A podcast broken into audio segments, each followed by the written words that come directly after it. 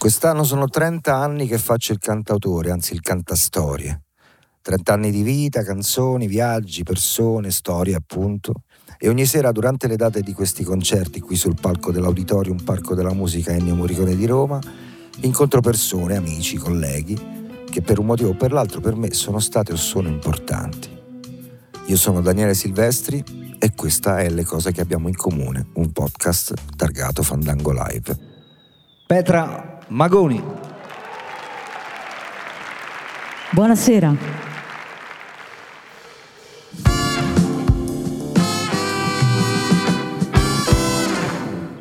Puoi dire sinceramente cosa ne pensi? Troppo corta. No, fa cagare, questa è la verità, però va bene anche troppo corta. Insomma, di cose in comune un pochino se ne ha. Eh sì. La prima immagine che abbiamo visto forse è quella che abbiamo in comune più grande, ma adesso ne parliamo. Prima ho una domanda, in realtà non te l'ho mai fatta. Perché Petra? Lo sai, cioè c'è una storia dietro, c'è un motivo. C'è un motivo. I miei genitori, per avere il primo figlio, che sono io, siamo tre fratelli, ci hanno messo 4 anni, non arrivava, e aspettavano Pietro. Mia mamma piaceva il nome Pietro. E all'epoca non c'erano le ecografie e tutte queste cose, quindi quando sono nata io, perché mia nonna chiese a mia madre e se non è Pietro, e mia mamma disse allora sarà Petra, e però era un po' una battuta in realtà. Quando poi sono nata, mia nonna telefonò a tutti dicendo è nata Petra, ed ecco Petra.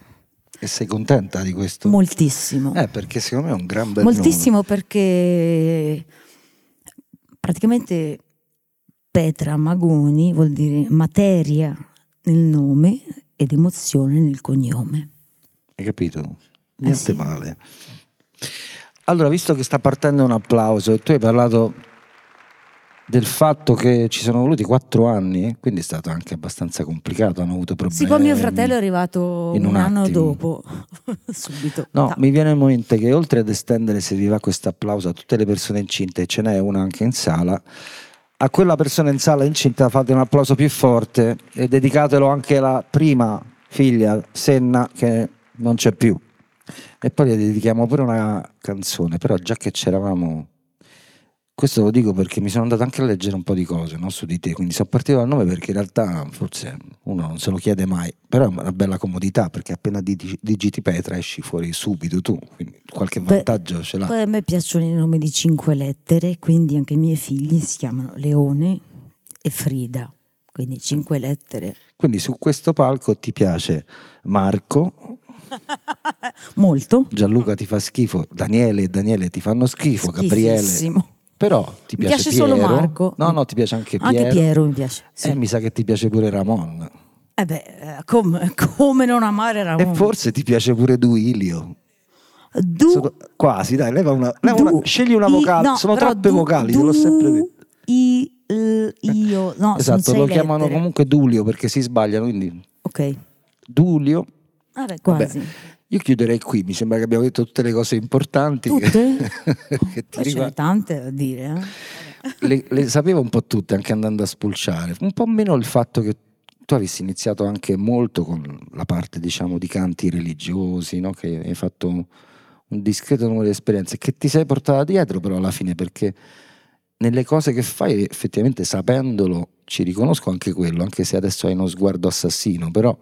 No, lo sguardo assassino. Allora, per esempio, io ho studiato canto gregoriano. Avete presente il canto gregoriano? Se vuoi darcene un esempio. Il canto gregoriano ha di bello che non ha un ritmo musicale, ma il ritmo è dato dalla parola. Il canto gregoriano... in origine non aveva, cioè il canto gregoriano che possiamo conoscere col tetragramma, no? 4 righe e le note scritte, ma prima erano solamente dei neumi, cioè sui testi religiosi, come faccio io a volte sui testi, ti metti dei segni, appunti, no? Qui vado in su, qui vado in giù, e ci sono vari diciamo monasteri con varie quindi tipologie, no? di neumi. Questa cosa è molto diversa dalla musica che facciamo adesso, che è basata diciamo sul ritmo. Invece dare il ritmo della parola è un'altra cosa, è dare più importanza quasi alle parole, no? E questa cosa che io ho studiato, sì, perché ho studiato all'Istituto Pontificio di Musica Sacra a Milano, in realtà è una cosa che mi porto dietro nel mio progetto Musica Nuda, dove ovviamente non è che facciamo il canto gregoriano, però questa cosa di dare importanza alla parola, al ritmo, sì, certo, della parola è una cosa importante. Beh, anche nella scelta stessa di avere un unico strumento, peraltro un contrabbasso ad accompagnare, e mi lascia tutto lo spazio che voglio, spazio interpretativo, sì, anche. Ma nei neumi o anche nella musica gregoriana, dove il ritmo non è segnato, no? Non è indicato, no, è una domanda, in realtà è anche di libera interpretazione quello, cioè la lunghezza di una nota non è scritta, quindi che vuol dire che quando cantavano poteva venire una volta una roba di 4 minuti, un'altra di 2? Ora, questo non so perché non c'ero, ovviamente. Ah, cazzo, non avevo sono pensato. Anziana, ma non così tanto. Però proprio il ritmo della parola, come parliamo, perché in realtà quando parliamo facciamo delle note. Per esempio Hermeto Pascoal, che è questo grandissimo musicista che salutiamo, che è in sala no, brasiliano, che avevo incontrato anche in un festival bellissimo a Eilat in Israele, lui ha fatto tantissime cose, le trovate su YouTube, dove mette magari degli spezzoni di film. Ce n'è uno per esempio con Ivo, era italiano che poi è andato in Francia, è diventato famoso, era di Monsummano, Montecatini, da quelle parti lì, vabbè, Ivo Livi. E praticamente Hermeto Pascoal metteva spezzoni di film, quindi dove c'era il parlato, e sul parlato lui risuonava le note che si fanno quando si parla, che è una cosa bellissima. A parte il metodo Pascal, ha fatto delle cose assurde, tipo suonare la sua stessa barba, cioè ha fatto delle cose veramente assurde. Però insomma, e poi sì, l'ho incontrato a Eilat, e lui, 80enne, cioè faceva delle cazzate micidiali, tipo gli scherzi, quando camminavi ti bussava alle spalle e poi faceva finta di niente, cioè sembrava un bambino, ecco. Un genio. Io volevo tornare alle cose che abbiamo in comune. Mi rimandi un attimo quella serie di immagini, che voglio vedere quante ne... Vabbè, la prima voi non potete conoscerla, però è veramente per noi Antonella entrambi. Bubba. Si chiama Antonella Bubba ed è stata la mia agente, diciamo, per un tanto tempo, e anche road manager, ed è la sua, e noi da ci siamo 20 anni. Ci siamo conosciuti soprattutto per quello, perché abbiamo condiviso un sacco di spazi e di presenze. Ci ho messo Pippo perché siamo passati tutte e due da lì.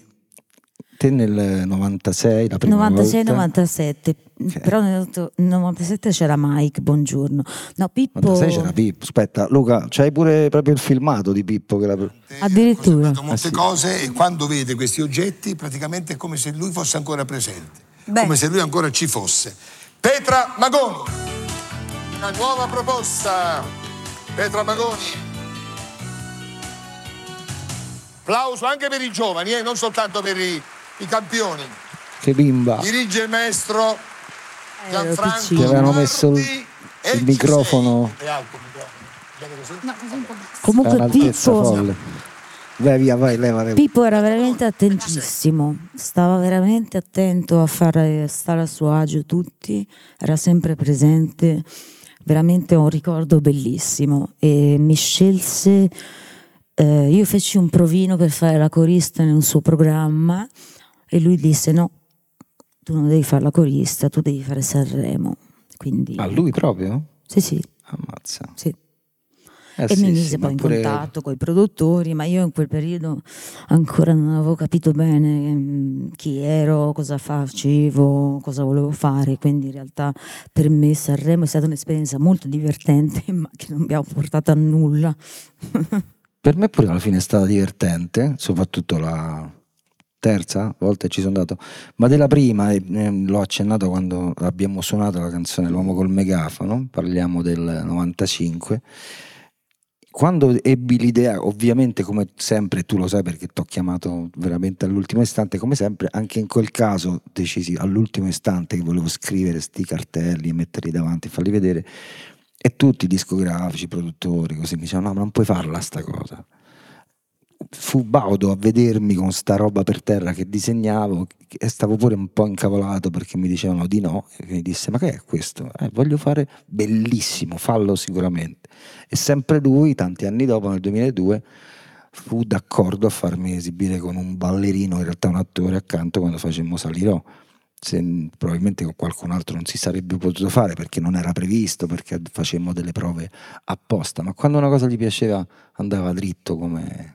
No, ma poi appunto poi stava sempre lì alle prove, attentissimo a tutto, a farti stare a tuo agio. Io ho un ricordo veramente bello di vabbè, Pippo il terzo Baudo. È un pianistucolo che mi sembra che chi conosciamo. È, non mi ricordo, ma bravino, credo, bravino. Peraltro, per inciso, diciamolo che tua figlia è un spettacolo della natura. Sì. Frida, non so se vi è capitato sì. di sentirla o vederla. Ma insomma è raro che un figlio o una figlia possano prendere veramente così tanto. Ha preso il meglio da me, da lui, e suona il piano da Dio e canta da Dio. Quindi. Non solo, da settembre vive da sola a Milano e questo è un grandissimo risultato, mi dico brava perché insomma… Ha voglia. È stata dura per me vederla… Beh, ce l'avevi sempre con te. Io, quando ci vedevamo nei vari concerti in giro, era sempre con te Frida. Sempre con me, poi appunto occuparsi di lei in tutti i sensi. Fino a 3 anni fa neanche voleva lavarsi i capelli da sola, insomma, e adesso vive da sola, vola a Londra per la produzione del suo disco, è veramente adesso in Sicilia per dei concerti, lavora più di me in questo momento. È vero che lei ha studiato il pianoforte anche con gli spartiti Braille? Sì, lei a 7 anni abbiamo trovato questo maestro non vedente a Lucca che quindi gli ha fatto fare un percorso classico con la musica in Braille. La musica in Braille, ovviamente appunto il bambino che studia pianoforte suona, poi magari appunto rallenta, poi magari insomma guardando lo spartito. Invece con la musica in Braille ovviamente devi imparare la memoria, e questo fatto di imparare la memoria mi ha fatto capire, vedendo il primo saggio che ha fatto a 7 anni, quindi ha fatto una cosa anche semplice però precisa, fatta bene, senza infatti le dissi quel giorno: guarda, ho capito che siccome fai le cose a memoria puoi dare un'interpretazione più intensa anche quando fai una cosa semplice, a 7 anni, e quindi sì. E la musica in Braille è praticamente una descrizione dello spartito, quindi non è non è come vediamo noi il pentagramma con le note, è come se qualcuno te lo raccontasse, quindi tu in Braille leggi, allora c'è questa nota in questo punto, su questo rigo, su quest'ottava, eccetera eccetera eccetera. Quindi è una bella noia, e siccome lei c'ha l'orecchio assoluto, siccome è furbetta, in realtà poi si scocciava a leggere la musica in Braille e ascoltava i pezzi su YouTube e se li imparava a orecchio, anche quelli classici. Si capisce che c'ha una formazione piuttosto ampia. Senti, vabbè, Rino ce l'ho messo, tu non te lo puoi ricordare probabilmente, ma perché in uno dei tanti tragitti fatti insieme, Rino Gaetano. Ah, è Rino! Sì. Ah, cavolo! Non l'avevo riconosciuto. Sì. Ce l'ho messo perché in uno dei tanti tragitti fatti più o meno insieme, dove Antonella Bubba ci portava, ci siamo incontrati anche in un festival a Crotone, dedicato a Rino. Sì. Ce l'ho messo pure perché così ti posso confessare quello che successe quel giorno. Che è successo? Una stronzata, ma ne succedevano tante, anche perché eravamo piuttosto stupidi, come poi siamo rimasti. Semplicemente successe che mentre ci avvicinavamo al posto in cui avremmo suonato, qualcuno della band ha chiesto a qualcun altro della band: ma chi altro c'è? E la risposta non fu la risposta forse fu Musica Nuda, e l'altro chi? Che è il nome, diciamo, della formazione musicale che ormai da tanti anni ha 21 Petra, con 21. Ferruccio Spinetti, che è il contrabbassista, quello in lì. Fondo anche contrabbassista degli Avion Travel, e questo ci riporta volendo anche a Peppe Servillo, ma insomma in realtà Musica Nuda sono Magoni e Spinetti, soltanto che quando il musicista chiese ma chi è che viene esattamente, la risposta fu una cosa tipo Spinoni e Maghetti, cioè un piccolo errore.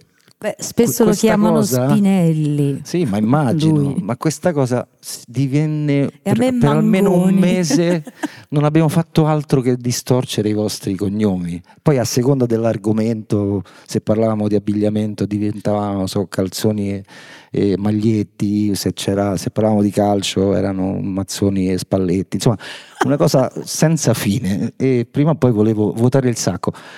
Ci abbiamo in comune anche quella cosa al centro, poi smettiamo di parlare di questo, che è la più recente di tutte, perché in questo meraviglioso film di Paola Cortellesi abbiamo trovato ospitalità entrambi, e nel tuo caso si può vedere, perché il mio no, perché non si può mai spoilerare, anche se ormai credo che l'abbia visto l'intero globo. Come? Lei continua a non volere, io rispetto far vedere la scena finale del film, però la tua perché vediamo un pezzetto di questa scena dove... Nessuno, nemmeno il destino, ci può separare, perché questo amore che il cielo ci dà sempre vivrà. Nessuno, ti giuro, nessuno, nemmeno il destino di tutta la vita, la gioia infinita che io sento con te, solo con te. Sei tu, dolcissimo amore, soltanto tu, passato e venire, tutto il mio mondo comincia da te, finisce con te. Nessuno, ti giuro, nessuno. Signore e signori, Petra Magoni. Sigla!